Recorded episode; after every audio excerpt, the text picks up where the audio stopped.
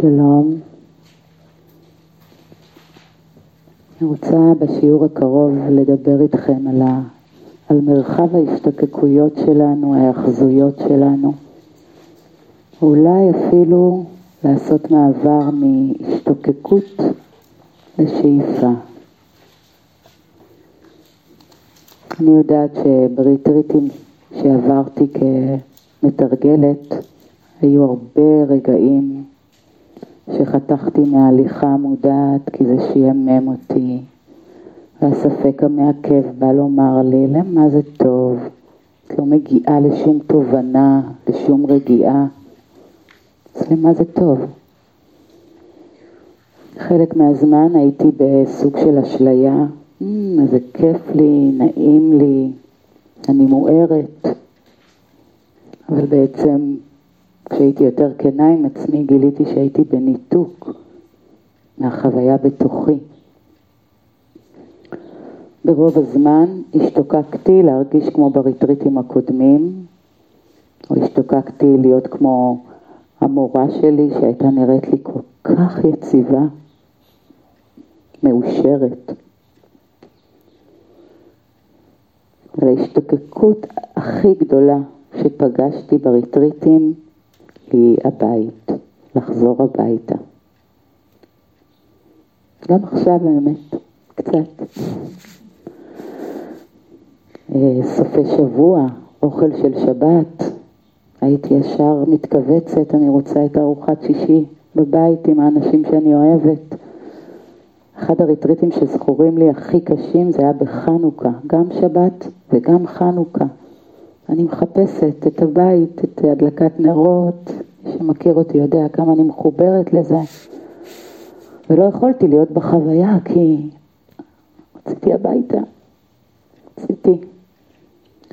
ואתם יודעים, מה שאנחנו פוגשים בריטריט הוא מיקרו-קוסמוס להשתקפות של מה שאנחנו פוגשים בחיים שלנו.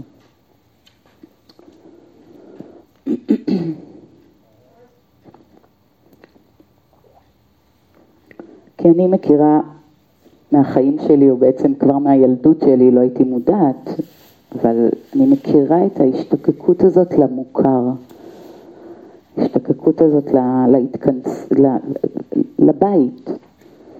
וביום יום שלי היא קצת יותר מתוחכמת, כי היא מסתירה, הסתירה את הפחדים שלי להיות לא שייכת, להיות בזרות. אחד הפחדים הכי גדולים של חיי זה החוויה של אמ, של להיות בזרות במקום שאני נמצאת בו, להיות לא שייכת.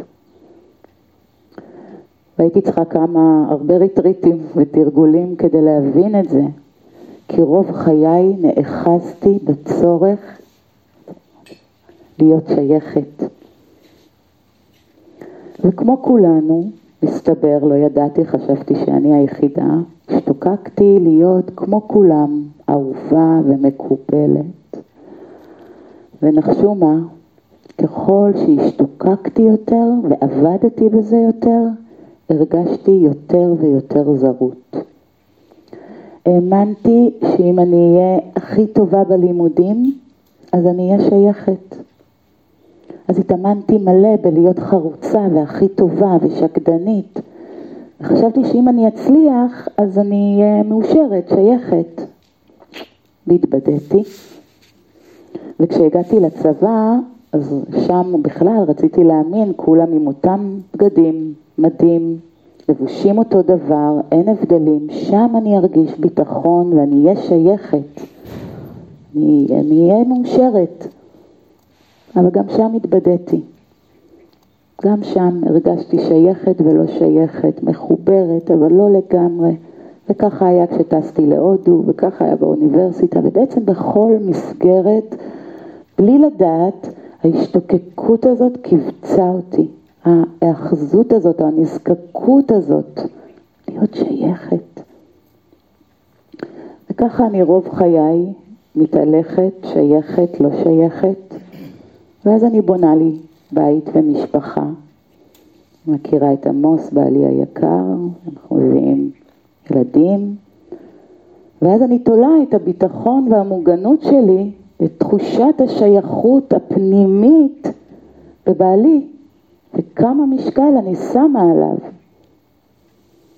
ואני תולה את זה בעבודה, להיות הכי טובה, ובתעודות הצטיינות, ובחיוך מאוד גדול שמסתיר הרבה כאב. וככה כולנו, מי יותר מי פחות, כל אחד עם האסטרטגיות שלו. וחשוב שנחזיק בהבנה הזאת, כולנו תולים את האושר שלנו, את תחושת המלאות והסיפוק בכל מיני דברים רק כדי להרגיש שייכים ומוגנים ואהובים. זה הצורך האנושי, הצרכים האנושיים הכי בסיסיים, כמובן אחרי מזון ו... אנחנו תולים את האושר שלנו, את המלאות והסיפוק שלנו באיך שאנחנו נראים וכמה בגדים שווים יש לנו או אין לנו בארון. תולים את המלאות והאושר שלנו בטיסות לחו"ל ואטרקציות בלתי פוסקות ואיך חשבון הבנק נראה ואיך הבית נראה ואיך הגוף נראה ואיך אני נראית ברשתות חברתיות וכמה כבוד והוקרה נותנים לנו וככל שאנחנו תולים את האושר שלנו יותר ויותר, כך הוא נחנק ומצטמצם יותר ויותר. מתחמק מאיתנו יותר ויותר, הוא הכי חמקמק שיש. אנחנו ממשיכים, אנחנו מחפשים את האושר, את השקט, את הנחת, כולנו רוצים את האיכויות האלה. אנחנו משתוקקים אולי לחיים אחרים, אולי משתוקקים שבני הזוג שלנו יהיו אחרים, אולי שהילדים שלנו יהיו אחרים, אולי שהגוף שלנו יהיה אחר. אני רוב חיי רציתי לא להיות אני, רציתי שיוציאו את הנשמה שלי מהגוף הזה ומהחיים האלה. להיות אחרת, להיות בגוף אחר, אנחנו כל הזמן אומרים לעצמנו, טוב, אם רק תשיגי את הדבר הזה והזה, את תהיי מאושרת, את תגיעי לארץ המובטחת. אם רק יהיה לך את הגוף הזה, את תהיי רגועה. אם רק יהיה לך את החשבון בנק הזה, את תהיי בטוב. וכן הלאה וכן הלאה. אני נותנת כל מיני דוגמאות וכל אחד ייקח את זה לעולמות שלו, להשתוקקויות שלו. ובאמת באמת התהלכתי בעולם במין מחשבה ש... יש איזשהו יעד שאליו אני צריכה להגיע. כשיהיו כל מיני תנאים, כמו שאמרתי, אז אני אגיע לאיזשהו יעד שנקרא העושר, איזשהו יעד מאוד חמקמק. וכך, כמו כולם, אני רוב חיי, כל הדרך לאושר הנחשף, כאילו זה סוג של אוצר, או שיש אותו או שאין אותו, או שזוכים בו, מגלים אותו או לא, אני סובלת, משתוקקת וסובלת.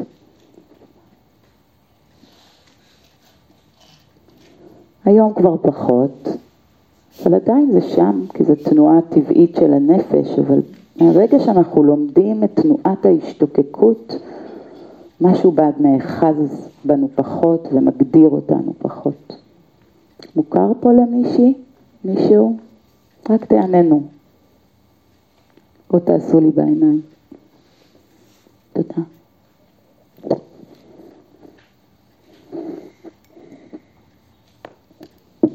זה סיפור מאוד מאוד מוכר, שגם אותו אני מניחה שאולי שמעתם. יום אחד שלמה המלך, החכם באדם, רצה לבחון את יושרו ואת חוכמתו של משרתו הנאמן, בניה בן יהודה. המלך, שלמה, רם המעלה, זימן אליו את משרתו ודרש ממנו לבצע משימה, בידיעה שאי אפשר לבצע את המשימה הזאת. שלמה המלך אמר לבניה, בעוד שישה חודשים מהיום יחול חג סוכות, בחג הזה אני רוצה לענוד טבעת קסם, כך שאדם עצוב שיביט בטבעת יהפוך מיד לשמח, ואדם מאושר שיביט בה, יהפוך מיד לעצוב, ברגע. בניה בן יהודה, המשרת הנאמן, יצא מיד אל המסע בעקבות הטבעת המסתורית, ומחפש ומחפש, וככה חולף חודש וחולפים חודשיים, ובניה שמבקר אצל כל צורף ואצל כל רוכל בממלכה, לא מוצא את טבעת הקסם הזאת, נותר ללא מענה.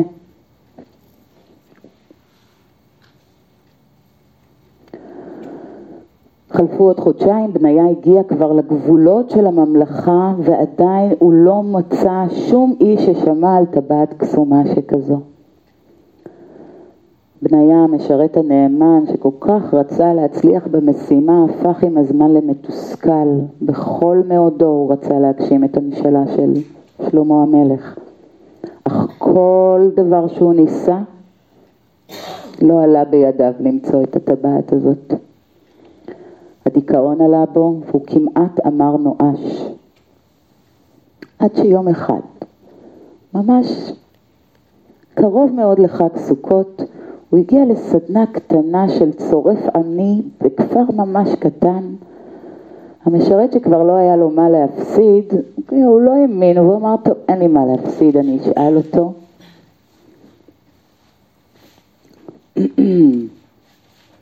שאל אותו, תגיד לי, אדוני, האם שמעת מימיך על טבעת קסומה שגורמת לסובל להפוך ברגע למאושר ולמאושר להפוך ברגע לסובל? הצורף הזקן חשב רגע או שניים, הוציא טבעת נחושת קטנה מאחת המגירות, חרט עליה דבר מה והגיש אותה למשרת. בניה שבמשך חודשים כבר, כבר איבד כל תקווה, נתן מבט אחד בטבעת הזאת ומיד אורו עיניו. וכך בהתרגשות ובמהירות הוא הודה לצורף, שילם לו ומיהר מאושר לכיוון ארמון המלך שלמה. אז במפגש היום גם אנחנו נדבר על המסע הזה, אל האושר שלנו. נרצה היום, גם בשיעור היום, גם בערב, בכלל בריטריט הזה, להתבונן באמת ולבחון מה זה האושר עבורכם, עבור כל אחת ואחד פה. אבל היום בשיעור נעסוק בשאלה מקדימה וחשובה, בשאלות מקדימות וחשובות, שכבר התחלנו להרהר בהם אתמול וגם היום, מהם האובייקטים שבהם אנחנו תולות ותולים את האושר שלנו, את תחושת הסיפוק, המלאות, שביעות הרצון, החופש. וגם כיצד נוכל לייצר אושר שפחות מותנה באובייקטים חיצוניים, אושר שמגיע מבפנים, אושר שהוא חופש, כי הוא בא מהבפנים שלנו, שהוא לא נזקק או תלוי. בעצם, רק עצם החקירה הסקרנית של השאלות האלה כבר יכולה ליצור איזושהי תנועה אחרת בתוכנו. אפרתי, את יכולה טיפה לזוז שאני אוכל לראות אותך, מאמי? תודה. כי כמו שדיברנו אתמול, כשהסבל שלנו ננגע ועולה בחוויה, אנחנו רוצים לתת לאנרגיה של השמחה, של הנחת, של היציבות, לעטוף את האנרגיית כאב שלנו. אנחנו רוצים שהיא תבוא מבפנים, זרעים מבפנים.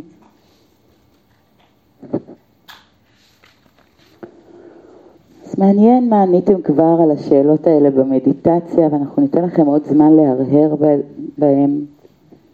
ואולי עלו תשובות כמו חברים גורמים לי לאושר, בן הזוג או בת הזוג שלי גורמת לי לאושר, משפחה, ילדים, אוכל טעים, חופשות, בילויים, נוחות פיזית, פרנסה, כסף. יש עוד הרבה תשובות לשאלות האלה והן גם משתנות, בטח מאדם לאדם ובטח בתקופות שונות. וזה מעניין לבדוק לא רק מהם הגורמים, שאני הולכת לדבר עליהם הרבה, אבל, אבל האם אני חווה אושר כמשהו מתמשך, קבוע, או כמשהו רגעי ומשתנה? האם בתפיסה שלי אושר צריך להיות קבוע, או שיש או שאין, או שיש תיבת אוצר או אין תיבת אוצר. אני כילדה נערה, נערה תמה, חשבתי שזה ככה, יש אנשים שזכו באוצר ואני לא, מה לעשות? גם זה התבדיתי. האם בדרך שלי לאותו אושר נחשף אני סובלת או שאני בטוב, צועדת? האם כשאני חווה רגעים של אושר, אני רוצה שהוא לא ייגמר, ואז כשהוא נגמר אני סובלת? זה ההאחזות שאנחנו מדברים עליה מלא. כיצד המסע שלי, של כל אחד פה, לאושר, ושוב, אושר זה חופש, זה יציבות, זה שלווה, זה סיפוק, זה מלאות.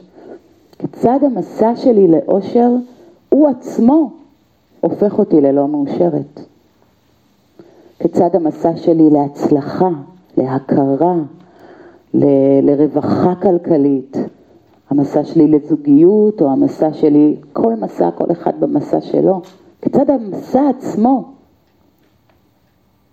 מעורר בי הרבה זרעים של כאב וסבל. אז רובכם כבר יודעים שמרבית מהאנשים, אם לא כולם, מתנים את האושר שלהם בהנאות החושים ובקיומם של אובייקטים מסוימים.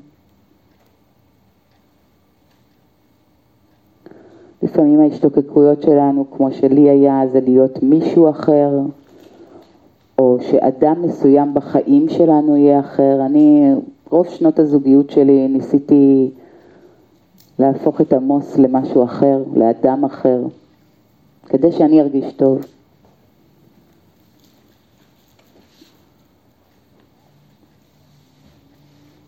ויש לנו השתוקקויות המון להנאות החושים.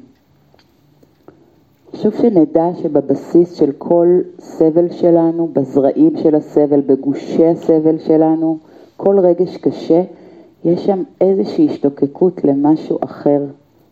כשאנחנו סובלים, יש השתוקקות, כי אנחנו רחוקים מהבית, מהחוויה של, של הכאן ועכשיו. אז מה, מה צריך להיות לכם? מה בתפיסה שלכם צריך להיות כדי שתוכלו לחוות רגעים של מלאות, סיפוק ואושר?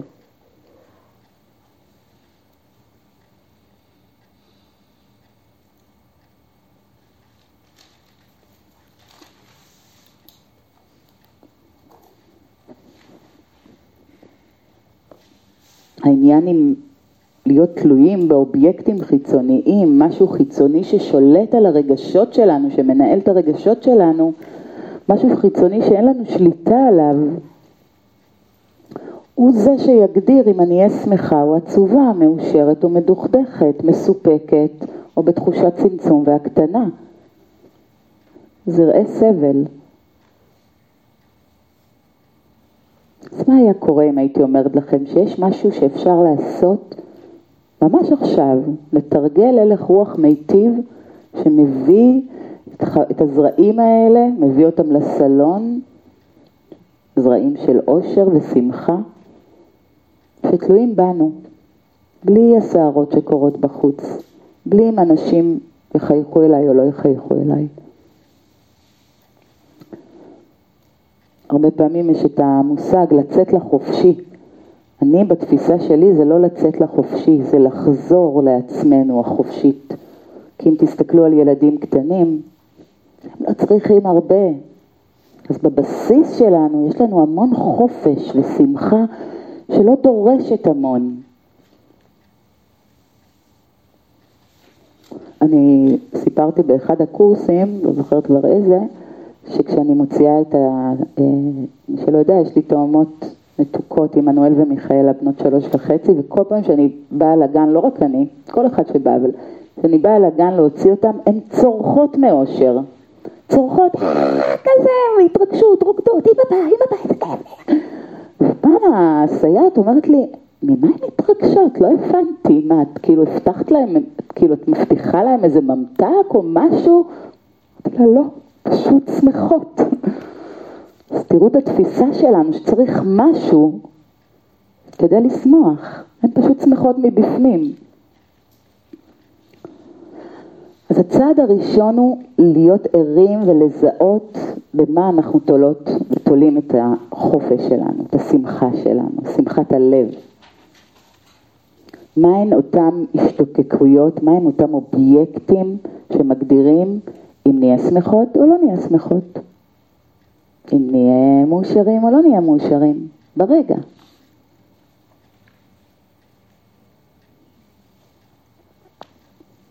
והרבה פעמים כשאנחנו מלמדות על השתקקויות, באופן טבעי עולה התנגדות, כי אנשים אומרים לעצמם, מה זאת אומרת, אם אני לא אשתוקק ולא ארצה דברים, אז אולי אני אהיה תקועה במקום שאני נמצאת בו. ואני רוצה להתקדם, אני רוצה להשיג דברים, אני רוצה בית גדול, אני רוצה שהגוף שלי יהיה חזק, אני רוצה זוגיות טובה, אני, אני, אני, רוצה, אני רוצה חופשות, אני רוצה, כי אני רוצה להיות מאושרת. לרוב אנחנו שואלים כי, כי אני רוצה להיות מאושרת. אז אנחנו נדבר גם על השאלה הזאת, אבל רגע קודם אני רוצה להעמיק בהתבוננות שלנו על, על אני רוצה להעמיק בשאלה מה ההבדל בין הנאה לאושר בתפיסה הבודהיסטית. לעשות את ההבחנה מה מייצר אצלי אושר ומה מייצר אצלי הנאה. ואולי, אולי נתחיל לגלות שאושר והנאה הם, הם שני דברים שהם מאוד דומים, אנחנו מאוד מתבלבלים, אבל הם שונים. לפעמים יש סיטואציות שיש בהן גם הנאה וגם עושר, אבל זה לא מחייב. אז הנאה יכולה, הנאה באלף, כן?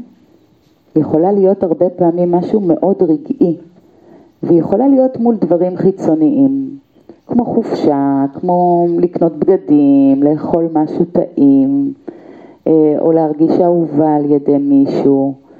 אה, או ככה להיכנס לרכב המאובזר והחדש שלי, המרצדס היוקרתית, או הסובארו, כל אחד מה שהוא אוהב.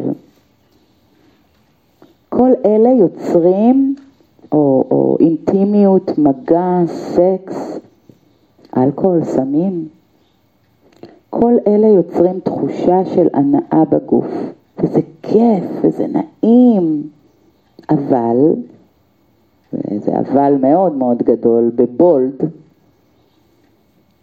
האם שמתם לב לכמה זמן תחושת ההנאה הזאת נשארת? כמה זמן תחושת ההנאה משופינג, אנחנו, אנחנו רחוקים, אנחנו מיום הקניות הבינלאומי, כן? וכמה זמן ההתעסקות הזאת בש, בשופינג ובלקנות נשארת בתוכנו. או מכל דבר אחר. כמה זמן המצב הנעים הזה מחזיק, מה העמידות של, הנא, של הנאות החושים שלנו.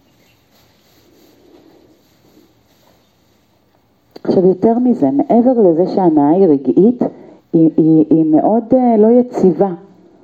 כי אולי קרה לכם פעם שנגיד יצאתם לטיול, לאיזושהי חופשה, ואתם מתרגשים ושמחים ומתכוננים כל כך נהנים ויוצאים לדרך בהנאה ויש מוזיקה טובה וח, וחברים טובים ושרים ואופס, נתקעים בפקק. מה קורה באותו רגע? או אופס, מגיעים לצימר ומגלים שהוא ממש לא כמו בתמונות. כל ההנאה, כל הבילדאפ הזה, כמו מגדל קלפים קורס. ויש אכזבה ויש תסכול, אה, מלא רגשות עולים עכשיו לסלון, כמה מהר ההנאה מתפוגגת ונשארת מאחורה, כמה מהר אנחנו יכולים להיות מופרעים על ידי משהו חיצוני שקורה, שפוגם לנו בהנאה. וגם אם הכל היה בסדר, לא היו פקקים, היה אחלה צימר, הכל היה מצוין. נגיד, מושלם, טיול מושלם.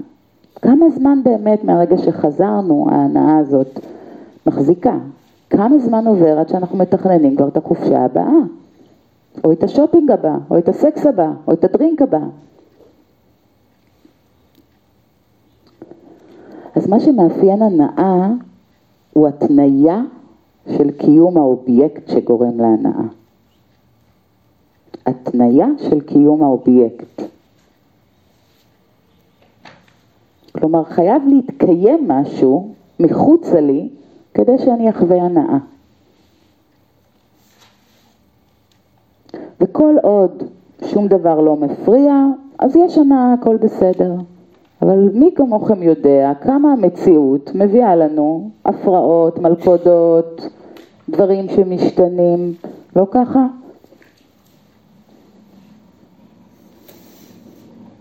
והעניין הוא שכשההנאה מופרעת או מתפוגגת או נהרסת בגלל פקק או כל בלטם אחר שנכנס לנו למרחב, יש ירידה מאוד מהירה במצב רוח, או יותר נכון יש עלייה לסלון של המון רגשות לא מיטיבים.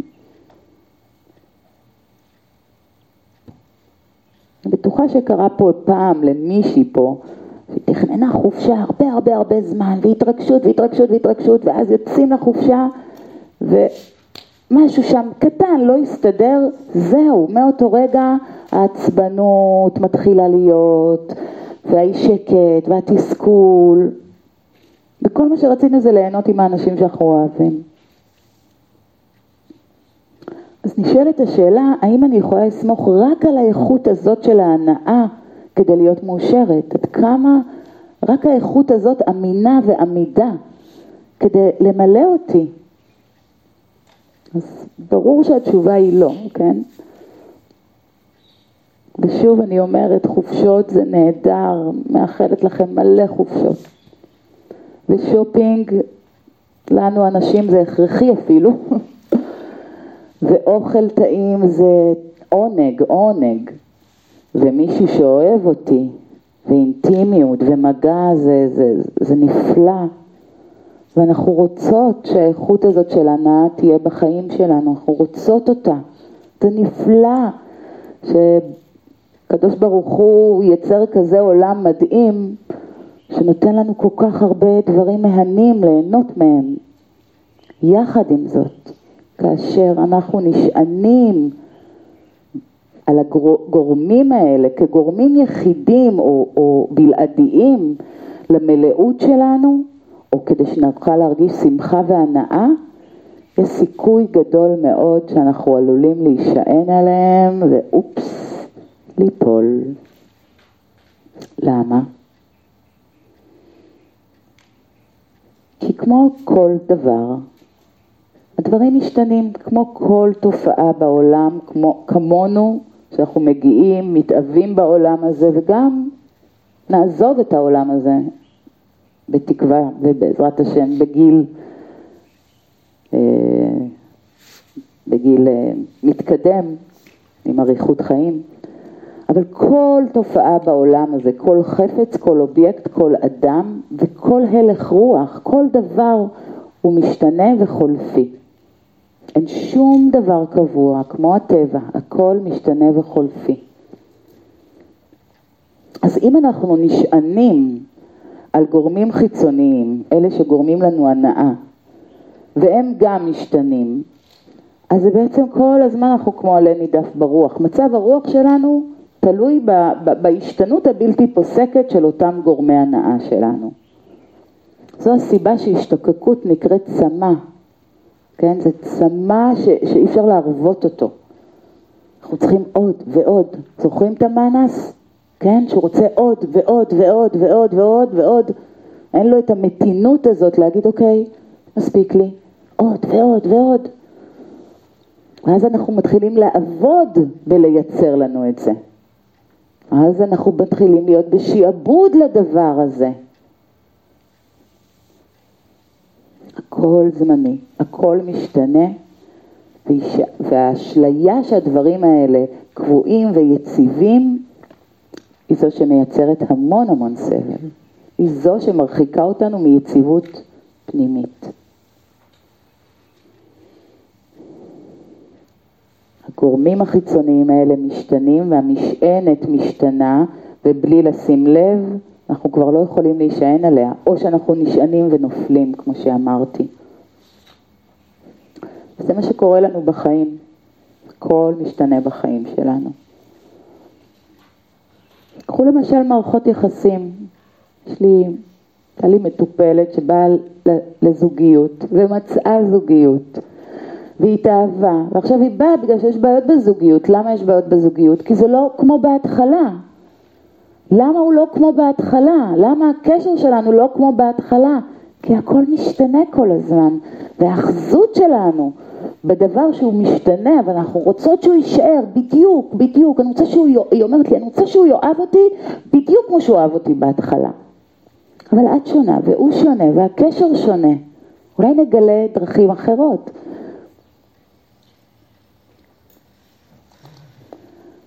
וגם זה לא הבעיה עד הסוף.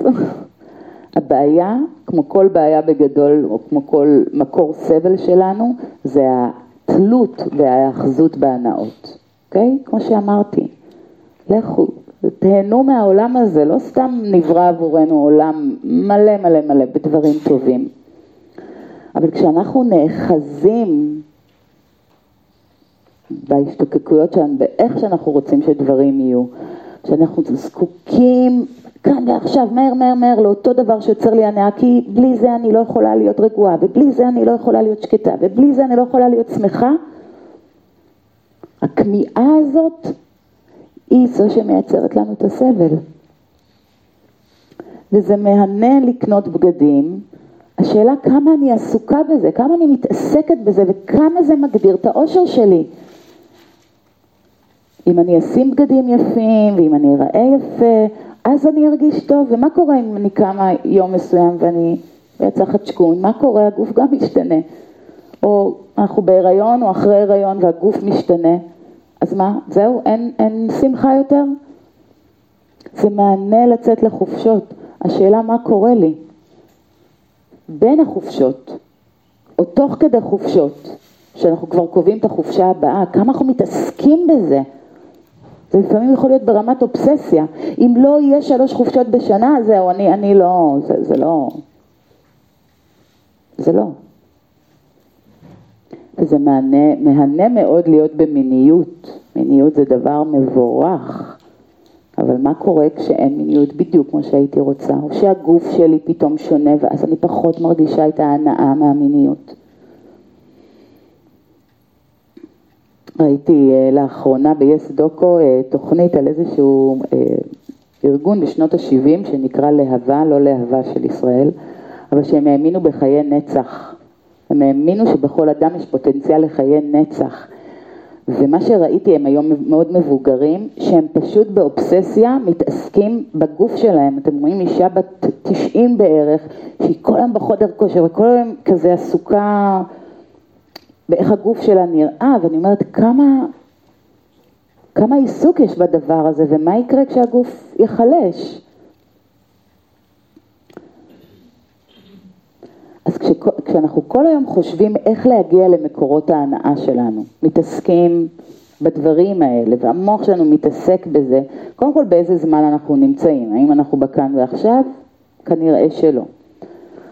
והאם אנחנו באמת חיים את, ה, את, ה, את החיים שלנו עכשיו? האם כשאני מתעסקת בחופשה הבאה, או באיך בעלי יהיה, או בבגדים שאני צריכה לקנות, או בבית שלי שהוא יפה יותר או יפה פחות, או גדול יותר או גדול פחות, האם אני מודעת לאיזשהו ריח של פרח, או לאיזה עץ יפה שרגע יכול לגרום לי לעשות וואו. כשאני מתעסקת בהנאות החושים, עד כמה אני יכולה לשים לב לרגע מרגש עם הילד שלי, או אפילו ילד, רגע מרגש עם, של ילד אחר, שיכול לגרום לי להתמלא מתוכי פנימה. עד כמה אני מסכימה לעצור ולפרגן לעצמי על הדרך, כשאני כל הזמן ממוקדת יעדים. יש פלא סביבנו, שאנחנו כל כך משמיטים, כל כך הרבה פלא קיים סביבנו. פלא של טבע ופלא של תופעות ופלא של אנשים. והבעיה הופכת להיות, ואנחנו מפספסים את הפלא הזה, אבל הבעיה ממשיכה כשהנאות שלנו מגדירות את הזהות שלנו ואת חוויית החיים שלנו. הרבה אנשים שחווים דיכאון, חווים תחושת כישלון כי החיים שלהם הם לא כמו שהם היו רוצים. שזה נכון, אבל מה קורה עכשיו? אכן אושר במסורת הבודהיסטית שנשען על מציאות חיצונית הוא לא אושר, הוא הנאה. ואנחנו רוצים לטפח אושר שמבוסס על חוויה פנימית, על הזרעים שבתוכנו, תחושת סיפוק ומלאות שלא תלויים כל הזמן בתנאים ונסיבות חיצוניות. אושר שמתעורר מרגעים פשוטים, הפשטות הזאת שדיברנו עליה. אושר שנשען על הפשטות. אתם יודעים, במסורת של הברסלבים, של רבי נחמן, הם, הם לא סתם קופצים ורוקדים, זה כדי להניע את האנרגיה של השמחה, כדי לטפח אותה, כדי שהיא לא תלויה, שלא תהיה תלויה בה בחוץ. אני פגשתי כמה ברסלבים שיש להם בית פצפון, אין להם המון כסף, אבל הם אנשים שמחים כי זה מה שהם מתרגלים, שמחה. פעם אה, ראיתי את אחי היקר קופץ, קופץ, קופץ ושר, שר, קופץ ושר, אני אומרת לו, ניבו, מה קורה? הוא אומר לי, אני עצוב, אני עצוב, הוא קופץ ושר, כי הוא פגש עצב, והוא התחיל לטפח שמחה, מתוכו, לא מתוך חומר. ושוב, שוב ושוב אני אגיד את זה, החומר זה אחלה והדברים האלה מעולים, אבל אנחנו לא רוצים רק בזה להתנות את האושר שלנו. הפשטות מייצרת אושר הרבה יותר אמין ועמיד, כי הוא בא מתוכי, כי הוא נוכח ונמשך ליותר זמן, אבל נחשו מה? גם הוא ישתנה ויחלוף. אושר זה שאני לא נזקקת לדבר הזה, שאני יכולה עכשיו לשמוח ואני יודעת שזה בתוכי וכשאני אצטרך את זה זה יבוא, כמו שזה חלב זה יבוא.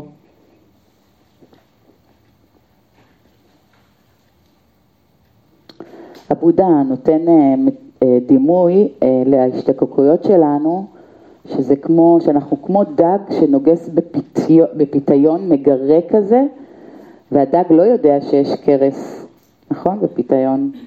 הפיתיון כל כך טעים, טעים, הוא רוצה מזה, ואז הוא אוכל, צ'ק, והוא מגלה את המלכודת, והוא יכול למות. וכך גם אנחנו. הרבה דברים כל כך מפתים אותנו, כסף וכוח והכרה והצלחה וסקס ומיניות וכן, אוכל, דיברנו על כל הדברים האלה. ושהילדים שלי יהיו מתוקתקים ומושלמים. וככה אנחנו נוגסים בפיתיונות האלה ולא יודעים שיש שם כרס שיכולה לחנוק אותנו. ככה אנחנו הרבה פעמים הורסים את הגוף שלנו, את הנפש שלנו. ברדיפה אחרי הדברים האלה, עוד ועוד ועוד ועוד. ובודה אמר, ברגע שתראו את הכרס, כרס אומרים? בקוף, כן? או כרס. אז כל מה שאנחנו השתוקקנו אליו, הוא, הוא יהפוך להיות פחות מושך. כשנראה את זה באמת, לא נראה את זה בפיזיות בעיניים, נראה את זה בתבונה שלנו, לזה אני מתכוונת. בתבונה שלנו, באמת, נבין, אוקיי, יש פה משהו נורא מפתה, אבל כל פעם מחדש הוא גורם לי לפגוע בגוף שלי, או גורם לי לפגוע במערכות יחסים שלי, הכי חשובות, או גורם לי לפגוע ברווחה הפנימית שלי.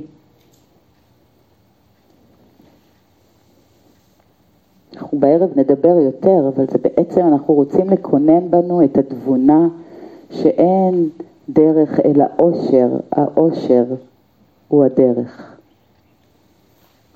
אין דרך אל האושר, אין אוצר שם בסוף, עכשיו כבר יש את זה, אם רק נסכים לראות.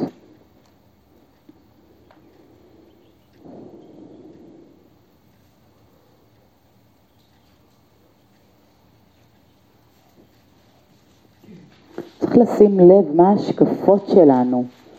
שמייצרות את הנזקקות הזאת, את ההשתוקקויות האלה, מה ההשקפות שגורמות לנו להיות כמו הדג הזה שכל פעם נתקע בכרס. למשל, אם אני חיה עם השקפה מסוימת שעד גיל מסוים אני צריכה לקנות לעצמי בית, מה קורה כשאני מגיעה לגיל הזה ואין לי בית? זהו, כל חוויית החיים שלי כאילו מתפרקת וקורסת, ואין אני. או אם אני חיה עם השקפה מסוימת שעד גיל מסוים אני אמורה להתחתן וללדת ילדים ולהגיע אה, לעמדת ניהול כזו או אחרת, כן? או להגיע ל- להכרה חברתית או הכרה מקצועית, לעמוד על במות גדולות, ואז אני לא מצליחה. לא, ההשקפה הזאת היא לא, לא, לא התמלאה. הגעתי לגיל ולא הגיעה. כל, זה, יכול, זה יכול ממש להביא אותנו לקריסה מאוד מאוד גדולה בנפש שלנו, ואני מדברת מהכאב שלי ומהכאב של הרבה אנשים שפגשתי בדרך. או שיש לי השקפה שרק אם אני אראה מיליון דולר, באמת אני אצליח ויאהבו אותי. או שהצלחה זה למשל לצאת פעמיים שלוש בשנה לחו"ל, כן? או ללבוש את הבגדים הנכונים, או להיות אושיית רשת, כן? שכולם ירצו, ירצו להיות בקרבתי. כל מיני השקפות, והרבה מההשקפות האלה כשאנחנו עוצרים, אנחנו מתחילים לתהות עליהן, אנחנו מתחילים לשים סימן שאלה. כי כולם משדרים לנו בדרך כזו או אחרת שזו הדרך. אם זה משהו שקיבלנו מההורים, שזה מהחברה ומהתרבות, ובטח בעידן של היום שאנחנו הרבה יותר סובלים כי יש כל כך הרבה השוואות, אנחנו בכל רגע נתון נראה שכולם נהנים, כן? כולם במלדיבים עכשיו, ורק אני בבית האלוף שלי בבן זכאי. מה? לכולם עם הפנים היפות, כן? ועם הבוטוקס, ועם ה... ורק אני מסתכלת על עצמי במראה. כולם. אשליה, זה אשליה, אתם יודעים שזה אשליה. אבל ברגע של הסבל שלנו, כשהסבל עולה לסלון, אנחנו לא יודעים להביא את התבונה, את החוכמה הזאת שאומרת, זה אשליה. אז כולם משדרים לנו בדרך כזו או אחרת שזו הדרך. כולם יודעים מה הדרך הנכונה. יש דרך אחת נכונה. ומה שקורה בסופו של דבר זה שאנחנו מאמינים שזו הדרך הנכונה, ולא עוצרים לשאול את עצמנו, האומנם? האומנם? אני עבדתי אה, הרבה הרבה הרבה שנים אה, בחברת פלאפון, וכשעזבתי, אימא שלי חשבה שאני עושה את טעות חיי, כי איך את עוזבת משרה כזו גבוהה, משרה כזו ניהולית? ורגע לפני שעזבתי, הסמנכ"ל הכניס אותי ואמר לי, נערה, אני נותן לך הצעה עכשיו, תגידי לי, אני רוצה שתשארי, אני נותן לך כל מה שביקשת, חמש, שלוש שנים אני מבקשת דברים, לא נתן. כל מה שביקשת, רוצה לעבוד מהבית, תעבדי מהבית, רכב צמוד אני נותן לך. הסתכלתי עליו ואמרתי לו, אני לא צריכה יותר, אני לא צריכה יותר.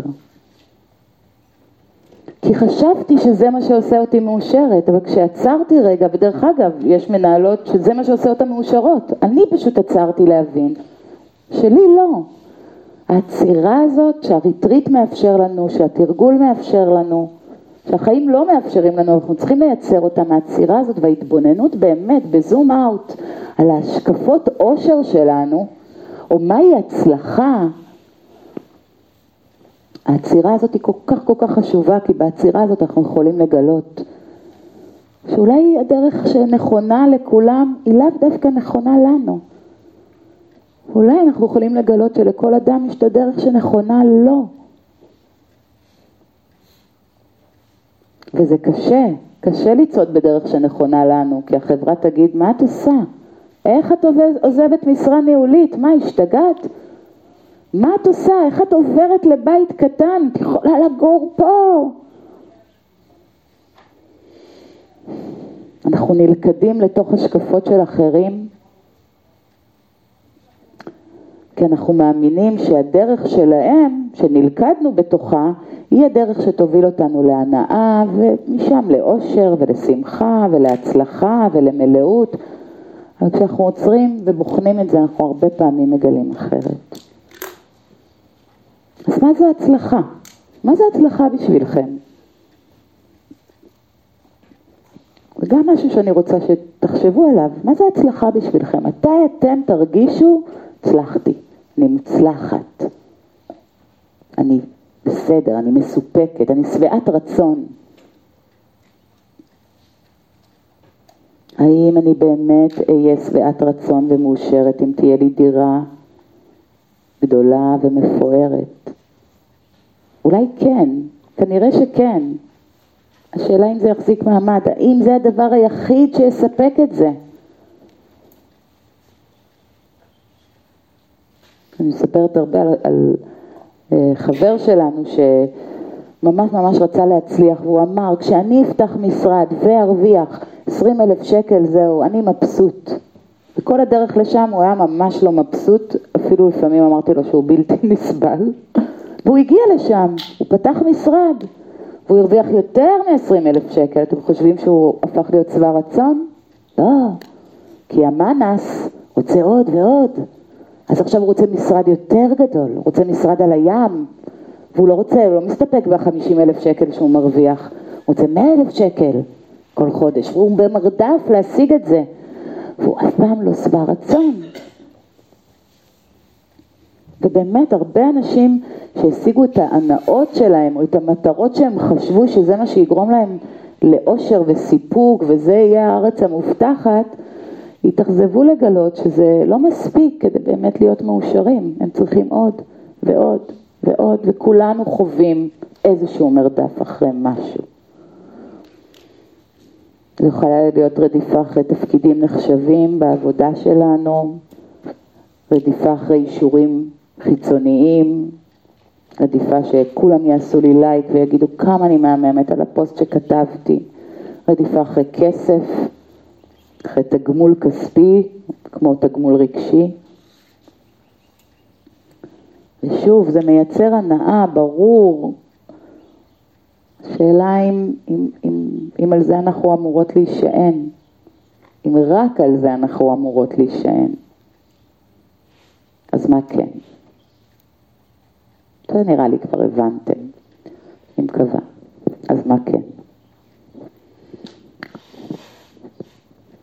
אחת המטרות של הצעד הראשון של התרגול הוא להתעורר, wake up. תתחילו לשים לב מה ההשקפות שבבסיס האושר שלכם או הגדרת ההצלחה שלכם. האם באמת באמת זו ההשקפה שלכם, שנכונה לכם, כמה חייב וצריך יש שם, כמה בדרך לשם אתם סובלים. אז זה, זה להתחיל להתעורר על הדבר הזה. ואם אולי השתוקקות לענות על כל השאלות האלה כבר בריטריט הזה ולצאת מפה מאושרות ומתוקנות, אז גם ההשתוקקות, מההשתוקקות הזאת תרפו. אנחנו מזמינות אתכם לתהליך שמתחיל פה ואולי יתחיל כבר במקומות אחרים, ושאנחנו רוצות שהוא ימשיך, זה כל הזמן בדיקה. כל הזמן בדיקה. כי הצעד הבא זה לשאול את עצמנו, שאלה שרובכם מכירים, מה חשוב לי, מה הלב שלי רוצה ומה חשוב לי עכשיו. אני יכולה להיות אימא שתהיה במרדף אה, ליצור לילדים שלה רווחה כלכלית, וזה באמת חשוב, הלוואי על כולנו שנוכל לאפשר לילדים שלנו שקט כלכלי. השאלה איזה אימא אני במרדף הזה. ואולי אני אתעורר יום אחד ואני אגיד, שיט, פספסתי את כל הילדות של הילדים שלי. ואיזה באסה, הייתי אימא לחוצה, שכשהילדה שלי הביאה לי פרח, אני הייתי כל כך לחוצה לענות למיילים, כי אני רוצה לעשות עוד כסף ועוד כסף כדי שלה יהיה טוב, כן, אני אימא מעולה. אבל הרגע הזה שהיא מביאה לי פרח, זה לא היה רגע, אני לא הייתי שם. אולי אמרתי לה תודה או איזה חמודת, אבל לא הייתי שם במלואי. מה חשוב לנו בדרך למטרות שלנו, בדרך להצלחה שלנו.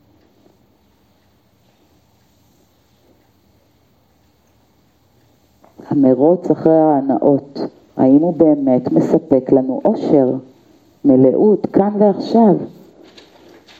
לרוב הוא גורם לנו לרוץ יותר ויותר ויותר מהר, וממש כמו אדם שרץ ומגביר את הקצב, אנחנו מתחילים להיחנק כבר, אין לנו אוויר, כן, זה זה. אנחנו רוצים לנשום, אנחנו רוצים להתרווח.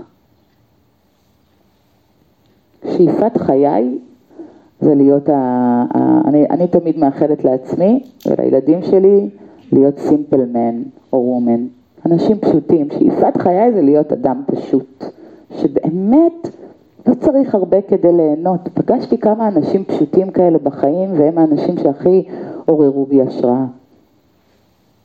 לא רצים לשום מקום, בכאן ועכשיו יש להם מלאות. שימו לב מה המרוץ שלכם. יש כאלה שהמרוץ הוא להיות האימא הכי טובה, הכי מתקתקת, הכי חולשת על הכל, ובדרך היא קצת שוכחת דברים אחרים אולי. המרוץ להיות המטפלת הכי טובה או אשת המקצוע הכי טובה, להיות הכי עשירה, הכי יפה, הכי בכושר, המרוץ להכרה חברתית. אני בכוונה שוב ושוב חוזרת על הדברים האלה, אתם יודעים למה? כי ההשתוקקויות שלנו הן תעתוע אחד גדול.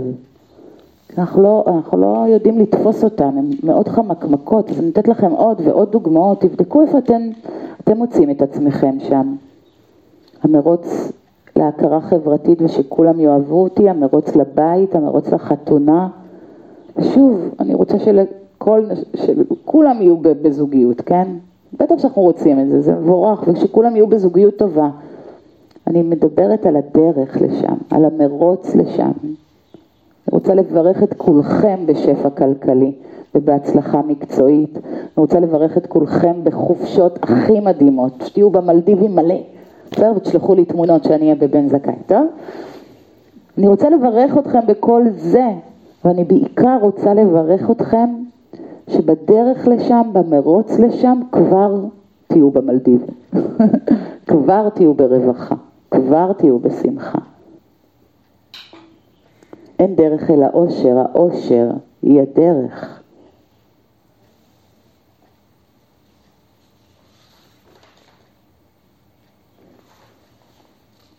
וזה שבמרוץ הזה אנחנו כל הזמן מחזיקים ב... בהשתוקקות הזאת להיות הכי הכי, הכי טובים. אני אקח את זה למקומות שלי. השתוקקות להיות האימא הכי טובה. זו, השתוק... זו הייתה לי השתוקקות, לא, לא רצון ושאיפה. כי עבדתי בזה, והייתי במין מרוץ כזה, וכל הזמן בדקתי את עצמי. כי בלתי אפשרי גם להיות כל הזמן משהו אחד. בלתי אפשרי לצפות שכל הזמן נהיה האישה הכי טובה, האימא הכי טובה, החברה הכי טובה, המטפלת הכי טובה, כי גם אנחנו כל הזמן משתנות. כי גם, אני חושבת שרוב האימהות שהכרתי לפעמים לא טובות כל כך. או טובות לעצמם באיזשהו רגע. אימא נחה עכשיו, זה רגע להיות טובה לעצמי. לפעמים אנחנו עייפות.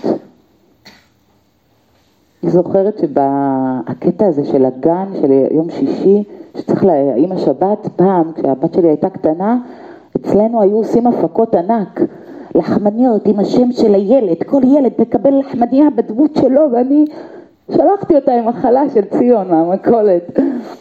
והרגשתי רע, הרגשתי רע, זה הגדיר את האימהות שלי. אבל לא, זה לא מגדיר את האימהות שלי, כי אנחנו לא יכולות להיות כל הזמן בטופ. אין דרך אל האושר, האושר היא הדרך, ואין דרך גם לאימא הכי טובה. ברגע הזה, בכל רגע, אני יכולה להיות טובה, ואולי גם לא הכי טובה, ואז אולי אני אהיה טובה לעצמי בהבנה הזאת. טוב, הלכתי עכשיו קצת לאיבוד, אני אחזור עוד רגע. כן. וזה יכול להיות מאוד מבלבל מה שאני אומרת עכשיו. אם אתם פוגשות בלבול, פוגשים, זה ממש ממש טבעי. כי כמו שאמרנו לכם, זה לא ידע כמו תבונה שאנחנו רוצים להתחיל לטפח בתוכנו.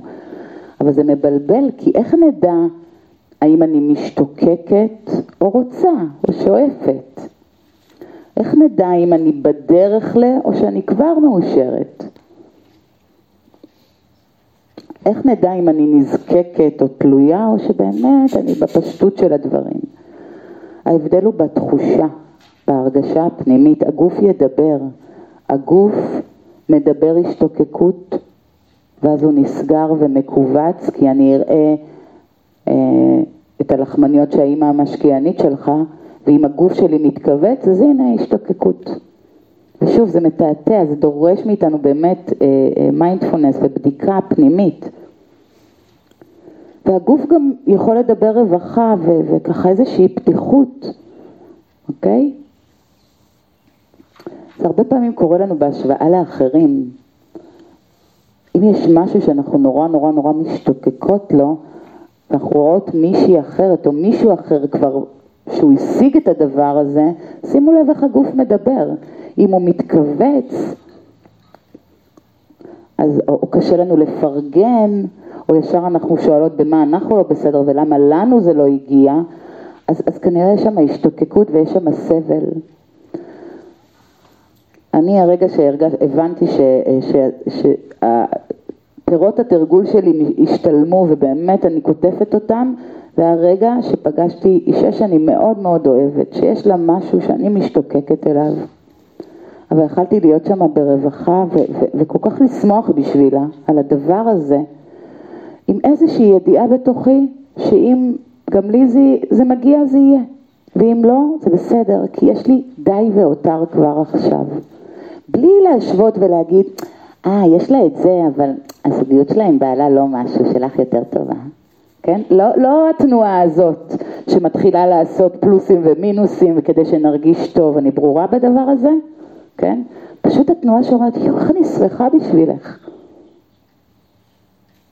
איך אני שמחה. ואם זה אמור להיות לי, אז יהיה. ואם לא, אז לא. כי יש לי מספיק כבר עכשיו.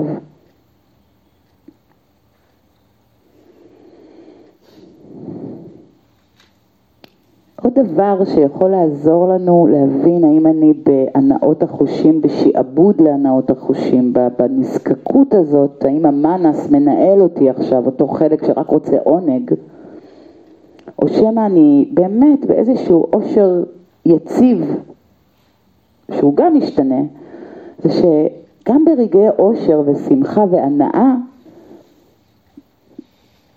יש איזושהי תבונה שההנאה שאני חווה עכשיו גם היא תעבור. זה ההבדל בין ללכת לחופשה וכבר לחשוב איזה באסה היא עוד מעט נגמרת, כבר מהיום הראשון לחשוב על זה, כן? וכבר בזמן החופשה להיכנס לבוקינג ולקבוע את החופשה הבאה, ואז אני, אני כל הזמן רק בחופשות הבאות ולא באמת בחופשה עצמה, לבין להיות בחופשה ולהגיד, וואו איזה כיף, ואני יודעת שזה יעבור וזה בסדר, כי גם בבית יכול להיות לי כיף, כי, כי זה בא מתוכי, התחושה הזאת המשוחררת. יש הנאה שהיא רק הנאה, עם תבונה שאיתה, שזה יעבור, וזה רגע של אושר, כי אני לא נתלית בזה, אני לא נזקקת לזה. אני יודעת שהיא תעבור, ואני יודעת שיבוא משהו אחר. אפשר ממש לראות את זה באמת בזוגיות, כאילו שיש את האהבה הזאת שמאוד מאוד, אל תעזוב אותי, אל תעזוב אותי, כן, תהיה פה לידי, תאהב אותי יותר, תפרגן לי יותר, תראה אותי יותר, כן, כל הזמן הוראות הפעלה לאיך לאהוב אותי, ושום דבר זה לא מספיק, לא משנה כמה האהוב שלי אומר לי שאני יפה, וכמה הוא, הוא, הוא עושה למעני ומחזר ונותן לי, זה לא מספק, כי זה זה, השתוקקות, זה צמא שאין לו... אבל אם אני אוהבת ואני יודעת שהוא ישתנה ואני אשתנה והמערכת יחסים שלנו תשתנה ואני יודעת לאהוב את עצמי דרכו וגם בלעדיו, יש משהו שמאוד מאוד מרווח בקשר וזה משהו שצריך לעבור, לעבור דרך כדי להבין אותו, או להבין אותו בגוף, כן? ההבנה שהכל זמני, כבר ההבנה הזאת, באמת אבל, לא ברמה של ככה למדתי בקורס מיינדפולנס, באמת, ברגע שאנחנו חווים הנאה, להגיד לעצמנו, אוי איזה כיף, ואני יודעת שזה יעבור. זה ייגמר. ולקבל את זה, ולשמוח גם מזה שזה ייגמר, כי אם זה ייגמר, משהו אחר יבוא.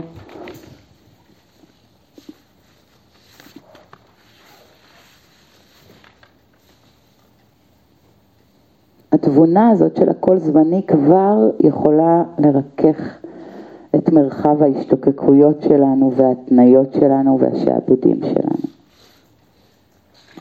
יש סיפור אה, שטיך נתן בספר שלו מספר על הבודה, סיפור הפרות. הוא מספר שיום אחד הבודה ישב ביער, אה, זה מתקשר לסימפלמן, כן? יום אחד הבודה ישב ביער עם מספר נזירים ו... הם ככה יושבים בפנן שלהם, בכיף שלהם, sit and do nothing, כזה, יושבים, נחים. פתאום מגיע עיקר, והוא מוטרד וסוער וכזה, אה. והוא אומר, אני, אני לא מוצא את הפרות שלי, אני איבדתי את הפרות שלי, אתם יכולים, ראיתם פה את הפרות שלי, איפה הפרות שלי? ברחו. וככה הוא שואל אותם, והבודה מסתכל ואומר, לא, לא ראינו את הפרות שלך עוברות דרך כאן, אולי תרצה לחפש אותם בכיוון אחר. וכשהעיקר הלך, הבודה פנה לנזירים שלו, חייך ואמר, חברים יקרים, אתם צריכים להיות מאושרים מאוד, אין לכם פרות לאבד. אז באמת, תרגול אחד שאנחנו נזמין אתכם גם לעשות אותו אחרי הסשן הזה, זה לקחת פיסת נייר ולרשום את שמות הפרות שלנו. את אותן פרות שאוי ואבוי אם נאבד אותן. ואז נוכל אולי להסתכל עמוק בתוכנו ולראות איך אם אנחנו מסוגלים לשחרר חלק מהם. כי הרבה פעמים יכול להיות שחשבנו שהדברים האלה הם הכי הכי קריטיים לרווחה הפנימית שלנו, לשמחה שלנו, לשלווה שלנו, אבל אם נסתכל לעומק, אנחנו יכולים להבין שהם מהווים מכשול לשמחה האמיתית שלנו. ואז תכנתן ממשיך ומספר שהגיע לאחד הריטריטים שלו איש עסקים אה, גרמני והוא צחק ממש כשהוא שמע את סיפור אה, שחרור הפרות ותכנתן הזמין אותו לחזור, להמשיך את התרגול. הוא אמר לו, לא, אני עסוק מדי, יש לי, יש לי מלא מלא עסקים, אני צריך לנסוע לאיטליה, יש לי מלא פגישות, מלא דברים לעשות, ובאמת הוא נפרד ממנו. ולמחרת תכנתן נכנס לעולם, והפלא ופלא, יושב מולו בקהל אותו איש עסקים, והוא ממש הופתע. והאיש הזה אמר לו שהוא באמת נסע ובאמצע הדרך לאיטליה, זה המרכז של טיך בצרפת היה, היה עדיין, בדרך לאיטליה הוא עשה פניית פרסה, כי הוא פשוט היה מסוגל לשחרר פרה שהוא חשב שהוא צריך להאחז בה. הוא אמר, רק זה גרם לי לשמחה. היכולת לשחרר את ההשקפות שלנו, את הפרות שלנו, לגבי מה מייצר לנו אושר,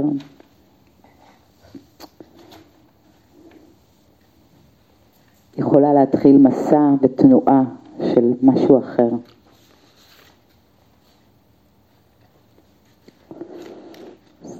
רק לקראת סיום אני רוצה לחזור לעניין של הדרך. אז כן, אנחנו רוצים להשיג דברים בחיים, אנחנו רוצים להתקדם בחיים, אבל כמו שאמרנו, ברגע שזו השתקקות זה צמא, תנא זה נקרא, בבודהיזם, תנא, ופירוש של תנא, כמו שאמרתי, זה צמא שאי אפשר להרוות. כמו ילד שרוצה עוד ועוד ועוד, עוד סוכריה ועוד מסטיק ועוד זה, כן? ונקנה לו, והוא לא ירגיש מסופק, ונקנה לו עוד ונקנה לו עוד, אוקיי?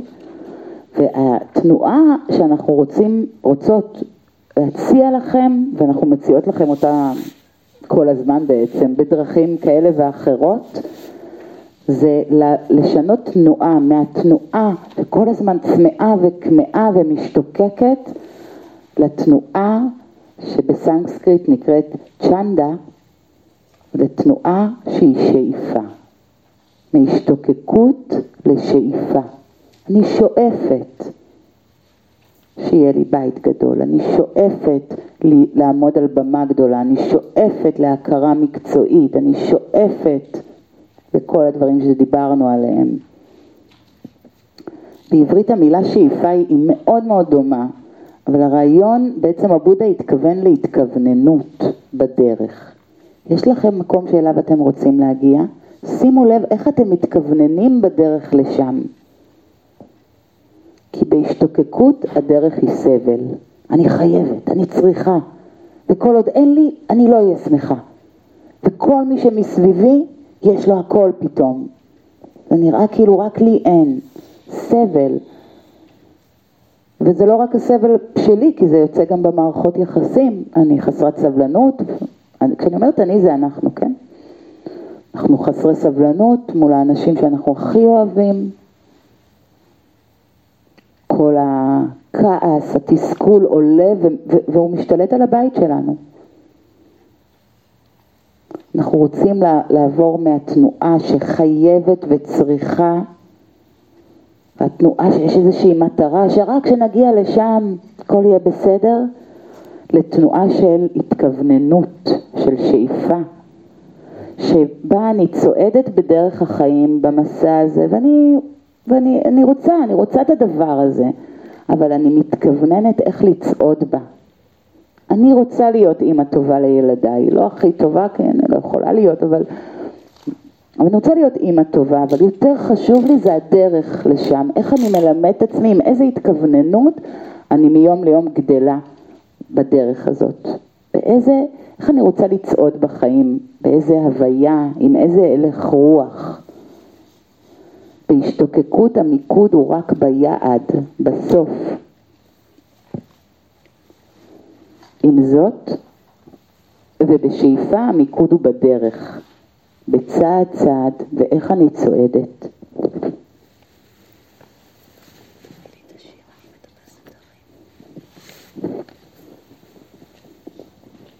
היום בערב נדבר יותר, כי למעשה התפיסה היא שאין באמת מקום להגיע אליו, אין דרך אל האושר, הדרך היא האושר. כל צעד כבר יש לנו די והותר כדי לשמוח. בכל צעד אנחנו יכולים להביא התכווננות שרואה את הפלא סביבנו ובתוכנו ואת היופי. נרחיב על זה עוד המון, עוד היום בערב. אנחנו באמת היום רוצות להזמין אתכם להמשיך ולהרהר בהתניות, בפרות שלכם, ממש. מה הפרות שלכם, ולהתחיל לבדוק איזה פרות אתם יכולים כבר לשחרר, במה אתם מתנות את האושר שלכם, מה היעדים שגורמים לכם לכל כך הרבה סבל, מה החייב והמוכרח והצריך. וזוכרים את uh, הטבעת, טבעת של המלך שלמה? אז באמת, בניה בן יהודה הגיע מתרגש לארמון המלך ומראה לו את הטבעת, ושלמה המלך מסתכל עליה, ו... רגע, קודם כל הוא שמח, ברגע שבניה הגיע הוא שמח וממש הוא לא האמין, הוא לא האמין שבניה יחזור עם איזושהי תוצאה, כי הוא נתן לו משימה שבעיניו הייתה בלתי אפשרית, וככה בניה מגיש אה, לשלמה המלך את הטבעת, והמלך החכם אה, נותן בה מבט אחד, ומיד הוא היה צועל, ומיד, מיד, מיד נעלם החיוך מפניו. וכל אנשי חצר המלכות ממש הסתקרנו להבין מה היה כתוב על הטבעת שגרמה ברגע למלך שלמה למחוק את החיוך. ולבסוף כשהם הביטו בה, הם הבינו, כי הם ראו את המשפט הפשוט הבא: למרות הכל, גם זה יעבור. למרות הכל, גם זה יעבור. והמשפט הפשוט הזה טומן בחובו אמת שעלינו לנצור בליבנו. כי גם אם נדמה לנו שהכל עובד לטובתנו ואנחנו גג, העולם, אנחנו צריכים לזכור כי כל זה גם יחלוף, עלול לחלוף. מצד שני, וזה הצד המשמח של המשפט, כל הסבל, כל התסכול, כל גושי הכאב שמגיעים לסלון שלנו, כל הימים הקשים והחוויות שאנחנו עוברים, גם אלה, למרות הכל, יחלפו. וזה מביא אותי לסיום סיומת של מצאת? אז אני אמצא עוד רגע. לשיר שבעיניי הוא עוד יותר משקף, או לא עוד יותר, בלי השוואות, אבל גם משקף את כל מה שאנחנו מדברים עליו, שאני מדברת איתכם עליו.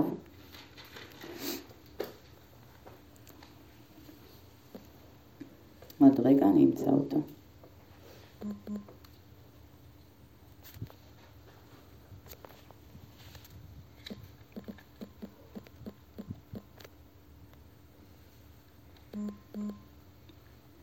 שיר שאני מאוד מאוד מאוד אוהבת להקריא אותו בקורסים, של רחלי ראובן המשוררת, את גולה האהובה עלינו. שחלקכם מכירים. אני מטפסת הרים. והיא ככה כותבת, פסגות זה לא מקום שניתן לשהות בתוכו זמן רב. רוב החיים מתרחשים בטיפוס אליהן.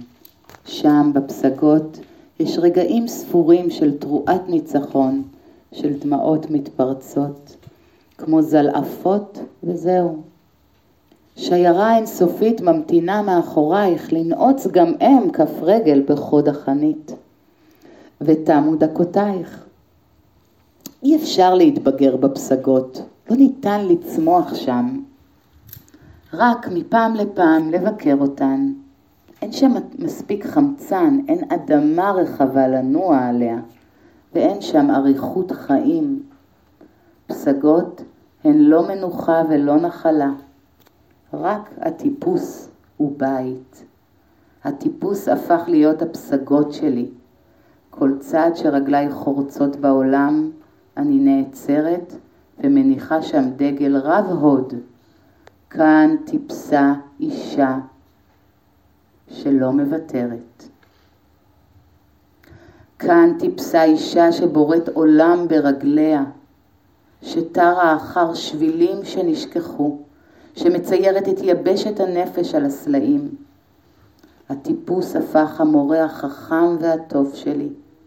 הוא לימד אותי איך ליפול עליו ואיך לקום מחדש, איך לנוח ואיך להסתער, איך לנהוג עם שמשות לוהטות ועם שברי ברד ניתחים. הטיפוס חשף בפניי שמדליקי המשואות, מובילי המהפכות, משני העולם, ל"ו צדיקים, חסידי האומות, הם כולם, כולם מטפסי הערים מהטובים בעולם. הטיפוס גילה לי יותר מכל שאני יכולה לחיים, יכולה להם. אז בואו ניקח שתי דקות רק להתכנס בחזרה פנימה. לעשות את המעבר מהשיעור, הדבר הבא שמחכה לנו.